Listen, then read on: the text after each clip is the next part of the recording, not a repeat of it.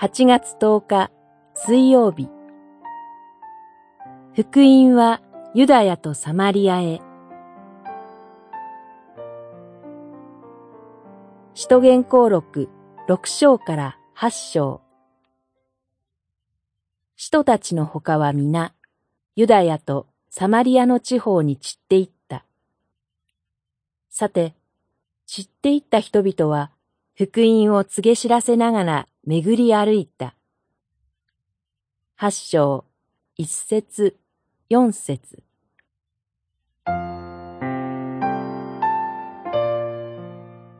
精霊降臨によって出発したキリスト教会は、主の言葉を恐れずに語り続け、主を信じる多くの者たちが起こされました。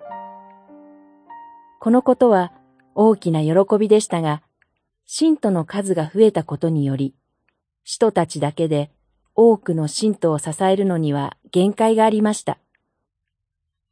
一部の信者から不満の声が上がったのです。そのため、信徒たちが見過ごされることがないために、新しい奉仕者が7名任命されることになりました。六章五節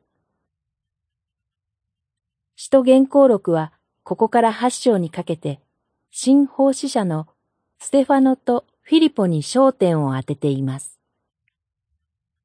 ステファノの弁論とその後の石打ち刑が引き金となり、エルサレム教会に対する激しい迫害が始まりました。これまでの迫害は主に使徒たちに向けられていましたが、今回は信徒も含まれていました。そのため、信徒たちはエルサレムから散らされてしまいます。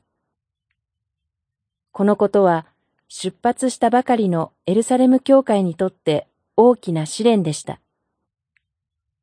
しかし、神の御心は計り知れません。散っていった人々は、福音を告げ知らせながら巡り歩いた。